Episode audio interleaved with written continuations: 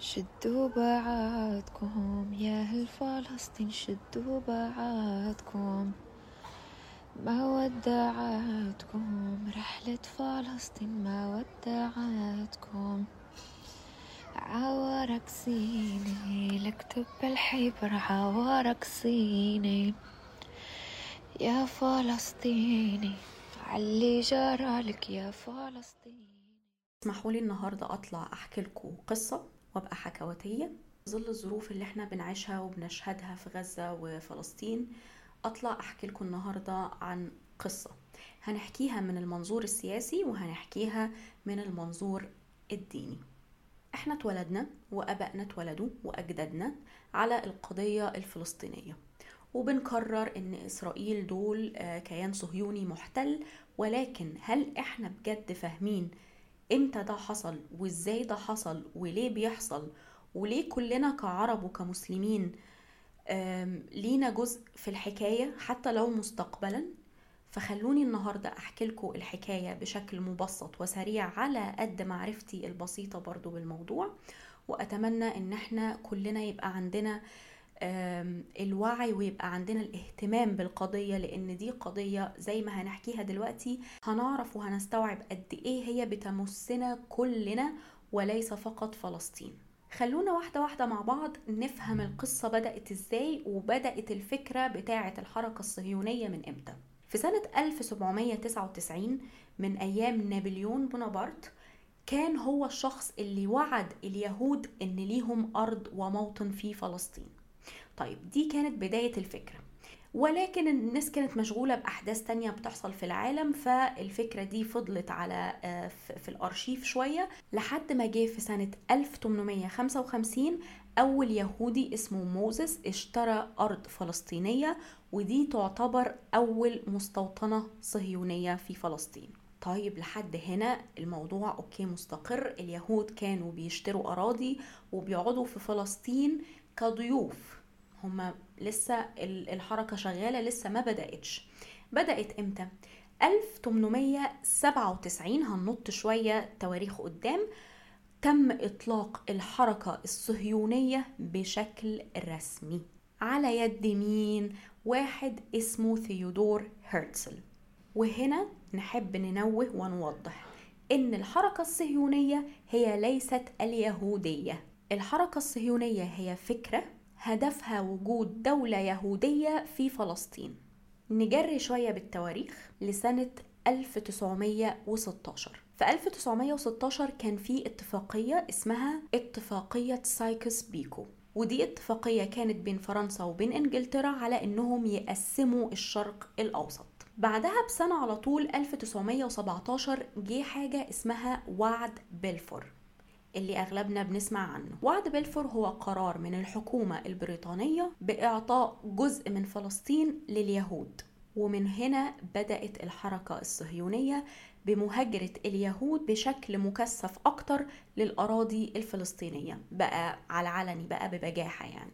ده كله بدأ يحصل الهجرة دي من إمتى لإمتى؟ بدأت من 1917 زي ما قلنا لحد 1946 ساعتها كان اليهود وجودهم لا يتعدى الخمسة في المية. الدنيا بقى ولعت في العالم وبدأت الحرب العالمية والناس كانوا مشغولين بيها لحد سنة 1947 اللي هي بعد الحرب العالمية التانية. بريطانيا هنا سلمت مسؤولية اليهود والحركة الصهيونية لمين؟ للأمم الأمريكية المتحدة. لما ده حصل تم إعطاء اليهود ساعتها حوالي 56% ونص من الأراضي الفلسطينية. ومن هنا بدأت ما تسمى بالنكبة. تم رسميا في مايو 1948 إنشاء دولة إسرائيل والاعتراف بها. في النكبة تم إخراج أكثر من 750 ألف فلسطيني وتهجيرهم من أراضيهم ومن بيوتهم. وفي الوقت ده تم تدمير حوالي 530 قرية فلسطينية. استمرت المقاومة الفلسطينية والدفاع عن نفسهم وعن أرضهم لمدة سنة تقريبا لحد 1949 وتمت اتفاقية على إيقاف الضرب بين الطرفين. استمر وضع الحرب ده والاستيطان والتهجير والقمع الشديد للشعب الفلسطيني لمدة تقريبا 38 سنة لحد ما استولت إسرائيل على تقريبا 80% من الأراضي الفلسطينية. لحد ما 1987 قامت الانتفاضة الأولى. ما هو طبيعي أي حد هيجي يطلعك من بيتك وعايز ياخد أرضك بالإجبار وبالقسوة وبالظلم أكيد الإنسان هينتفض. وكان نتيجة الانتفاضة دي سنة 1993 اتفاقية أوسلو اللي كانت تنص إنه جزء من الأراضي هترجع للسلطة الفلسطينية. والأجزاء الأخرى هيبقى يتم الاتفاق عليها في المستقبل إن شاء الله يعني إيه نبقى نشوف.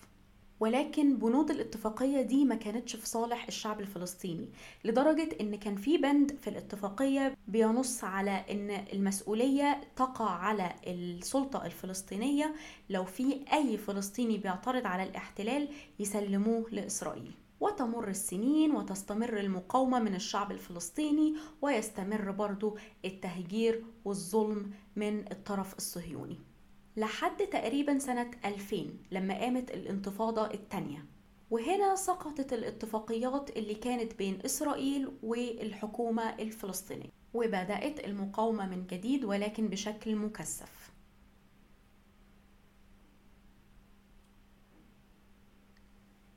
طبعا بقى من ساعتها لحد النهارده وإحنا وبين كل فترة وفترة بنشهد كمية مجازر وكمية جرائم بتحصل من الحركة الصهيونية ضد إخواتنا الفلسطينيين في كل المدن والقرى وحاليا الكارثة اللي بتحصل في غزة. لك أن تتخيل إن 2 مليون و200 ألف تقريبا شخص عايش في مدينة غزة انقطع عنهم الكهرباء المية كل ال ال الحقوق الأساسية للإنسان إنه يعيش تحت قمع وظلم وقصف شديد ليل نهار. وزي ما بيدعي الكيان الصهيوني إن هم مش بيستهدفوا المدنيين ولكن هم بدأوا باستهداف المستشفيات استهدفوا عربيات الإسعاف اللي بتنقل الجرحى. ولكن فوق كل ده أمروهم إن هم يروحوا لجنوب غزة قال يعني إن هم بيدوهم إنذار إن هم ينفذوا بحياتهم اللي هم تقريبا مليون بني آدم. إزاي هينتقلوا كلهم في 24 ساعة؟ طبعا قصفوهم وهم بيهربوا للجنوب.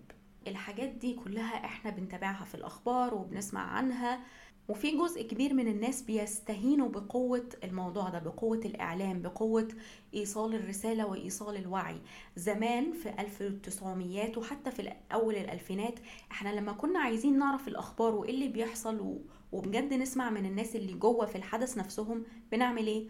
بنروح نفتح الأخبار بنفتح المواقع الإخبارية ممكن عن طريق النت أو كنا بنفتح التلفزيون وبنتابع المراسلين الصحفيين من قلب الحدث. إنما النهارده إحنا عندنا قوة اسمها قوة السوشيال ميديا. السوشيال ميديا بتسمح للإنسان إن هو يفتح الإنستجرام بكل بساطة أو أي موقع تاني ويشوف الغزاويين من قلب الحدث بيحكوا لكم بيوروكوا بالدلائل والصور والفيديوهات بيحصل إيه. وبشاعة المنظر وبشاعة الموقف اللي بيحصل هناك مؤلمة جدا لكل إنسان مش بس كل عربي أو كل فلسطيني أو كل مسلم. أعتقد أي إنسان على كوكب الكرة الأرضية أيا كان جنسيته أو دينه هتبقى إيه ما يقدرش يتخيل نفسه قاعد فجأة في بيته يجي حد يقصفه أو يجي حد يطلعه وما يبقاش عارف هو يروح فين. لا وفوق كل ده يمنعك من كل حقوقك البسيطة. طيب ده التاريخ وعرفنا إزاي بدأت الحركة الصهيونية من المنطلق السياسي. نيجي بقى للمنطلق الديني اللي هم ماسكينه شماعة بالنسبة لهم وقال لك هي دي أرض الميعاد بتاعتنا إحنا كيهود ودي أرضنا ومش عارفة إيه. طيب نمسكها واحدة واحدة من أول سيدنا آدم. سيدنا آدم لما ربنا بعثه على الأرض أمره إن هو يبني الكعبة وبعدها بأربعين سنة أمره إن هو يبني المسجد الأقصى. حلو كده؟ جميل. طيب عدت الأزمان وجه في زمن سيدنا نوح وطبعا حصل الطوفان والطوفان دمر كل حاجة على الأرض. فبالتالي الكعبة والمسجد الأقصى اللي بناهم سيدنا آدم اتدمروا. كان في قبائل عربية القبائل العربية دي في قبيلة كان اسمهم الكنعانيون. تمام؟ القبائل العربية عامة كانوا متشتتين في شبه الجزيرة العربية بشكل عام. فجت قبيلة الكنعانيون قرروا يهاجروا وراحوا أرض واستقروا فيها. الأرض كانت فاضية واستقروا فيها وبدأوا يتكسروا ويربوا أولادهم هناك وقعدوا فيها وكان اسمها كنعان.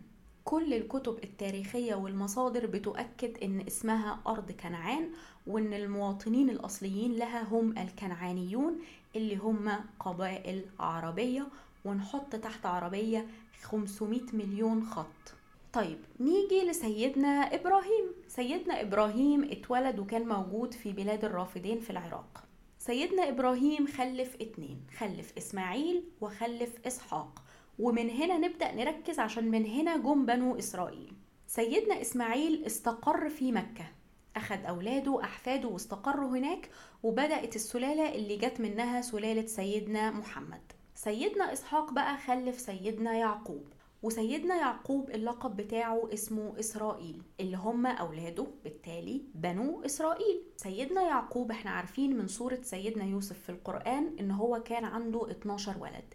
اتنين اللي هم أشقاء سيدنا يوسف وأخوه الشقيق وعشرة اللي هم بهدلوه زي ما إحنا عارفين في القصة ورموه وراح لمصر لما جت قافلة لقيوم في البير مرمي وقالوا له آه لسيدنا يعقوب إن ابنك أكلوا الذئب والقصة دي كلنا إحنا عارفينها. سيدنا يوسف بقى عزيز مصر. وقتها حتى مذكور في في سورة سيدنا يوسف إن سيدنا يوسف دعا كل أهله إن هم يجوا يعيشوا في مصر. فهم انتقلوا من كنعان إلى مصر. وفضلوا الكنعانيون الأصليين هناك في كنعان. على حسب فهمي للقصة من الحتة دي إنه بنو إسرائيل ساعتها قعدوا في مصر وكانوا القدماء المصريين بيضطهدوهم بشكل كبير وكانوا بيعتبروهم عبيد وبيخلوهم يقوموا بكل الأعمال الشاقة من بناء وغيره. فحتى هتلاقي مثلا اليهود فترة من الفترات كده كل ما بتلسع معاهم يقول لك آه أصل الأهرامات دي بتاعتنا. إحنا اللي بنيناها فهي بتاعتنا. المهم دي مش قصتنا يعني. إن القدماء المصريين ساعتها كانوا جبروت وكانوا بيتوسعوا في دولتهم وصلوا لحد أرض كنعان. كان في قبائل اللي هم الهكسوس على ما فهمت يعني. الهكسوس دول كانوا يعني هم قبائل مش معروف أصلهم منين. كانوا عايزين يستقروا في الدلتا. المهم إن القدماء المصريين ما كانوش عايزين إن هم يسلموا أرضهم للهكسوس ولكن تم احتلال في الفترة دي تم احتلال الهكسوس لمصر لمدة 100 عام تقريبا لحد ما جه أحمس الأول وطردهم بعد معركة شرسة. بعد المعركة دي اتفقوا إن هم هيقعدوا في منطقة في جنوب كنعان في مكان اسمه بالست وبقى اسمهم البالستينيين اللي هي بعدين بقت فلسطين اللي هي بقت بعدين الفلسطينيين. قعدوا بقى واتجوزوا مع الكنعانيين واستقروا وربوا ولادهم وبقى في تزاوج بينهم والدم تداخل وكانت الحياة قشطة وزي الفل. طيب كل ده بقى الإسرائيليين كانوا فين؟ الإسرائيليين كانوا لسه في مصر. طيب إحنا بقى مالنا بكل ده؟ ليه عمالين نحكي وليه عمالين نوعي؟ وليه عمالين نقول يا جماعة انشروا يا جماعة احكوا للأجيال القادمة أولادكم وأحفادكم؟ ليه بقى شغلين نفسنا بالكلام ده كله؟ إحنا مالنا؟ لأن الحركة الصهيونية لا تستهدف أبدا فلسطين فقط وإنما هي حركة تستهدف الشرق الأوسط. في فيديو بصراحة رائع جدا لسارة بغدادي هبقى أشيره عندي في الهايلايتس في الإنستجرام. كانت بتتكلم عن إحنا ليه عندنا حروب في دولنا العربية؟ وليه أصلا لازم يبقى في كيان يشتت لمتنا كعرب وسطينا؟ الفيديو ده هيخليكوا تفهموا مستقبل الحركة الصهيونية أكتر هيخليكوا تفهموا ليه أي شخص عربي ايا كانت ديانته هي إيه مسلم مسيحي يهودي ليه يد في القضية الفلسطينية. وكما موجود في سورة الإسراء إن اليهود هيكونوا ذو قوة مرتين. المرة التانية اللي إحنا بنشهدها دي ربنا قال إن هم هيوصلوا لمرادهم وهيعلوا علوا يعني شنيعا في الكرة الأرضية وهيبقوا أصحاب القوة. ولكن ربنا وعدنا برضو بالنصر عليهم وهنقضي على آخر يهودي على الأرض. وهنا يكمن دورنا. إيه دورنا في كل ده؟ على مدى الأجيال. واحد نشر الوعي. وما تستهنش بحاجة اسمها أنا ما عنديش influence على ناس. الناس اللي عندها followers كتير هم اللي ينشروا عليهم المسؤولية. لأ أنت لو في حواليك اتنين بس أنت كلمتهم في الموضوع وفهمتهم الحقائق التاريخية أنت كده بتقوم بدورك لأن الاتنين دول هيبقوا عشرة والعشرة هيبقوا مية والمية هيبقوا مليون. فأرجوك ما تستهنش بأي كلمة أو حرف ممكن تقولها لأي حد حواليك مهما كان عنده كام سنة مهما كان هو إيه جنسيته مهما كان هو إيه دينه أرجوك انشر الوعي. وعلشان تنشر الوعي لازم تبقى فاهم القضية فوعي نفسك وانشر الوعي في نفس الوقت. تاني حاجة المقاومة. المقاومة مش بس مسؤولية على الفلسطينيين سواء جوه فلسطين أو بره فلسطين. جنب المقاومة في حاجة اسمها اللي إحنا عايشينها في العصر الحالي المقاومة الإعلامية. بروباجندة إسرائيل إن هم يوروا الغرب والشعب الغربي إن كل الكلام اللي بيحصل في فلسطين دول ظلم ليهم وإن هم بيدوروا على السلام وإن الفلسطينيين هم الإرهابيين وهم الناس الوحشة اللي بتصور لما أراضيهم بتنهب. ولكن الحقيقة إن إحنا في إيدينا نغير ده بلساننا بأفعالنا بفيديوهاتنا بكلامنا. وهي دي أسلحتنا الحقيقية وأرجوك ما تستهنش بالسلاح ده. لأن على مر السنين اللي فاتت السلاح ده كان بيستخدم من قبل الإسرائيليين. لما بدأنا إحنا نستخدم الأسلحة دي أسلحة اللسان وأسلحة الإعلام وأسلحة الحقائق بال... بال... بالصور والفيديوهات اللي إحنا بننشرها بكل لغات العالم بدأنا نوري للعالم الوجه الحقيقي للكيان الصهيوني. اللي ما كناش نقدر نعمل ده في النكبة مثلا في 1948 ما كانش فيه إنستجرام أنت تقدر تشير فيه الفيديوهات دي. ما كانش فيه حد في آخر الدنيا من الكوكب الأرضي يقدر يشوف لو كان في الصين لو كان في أمريكا لو كان في أي دولة هو قاعد فيها يقدر يشوف ده من تليفونه.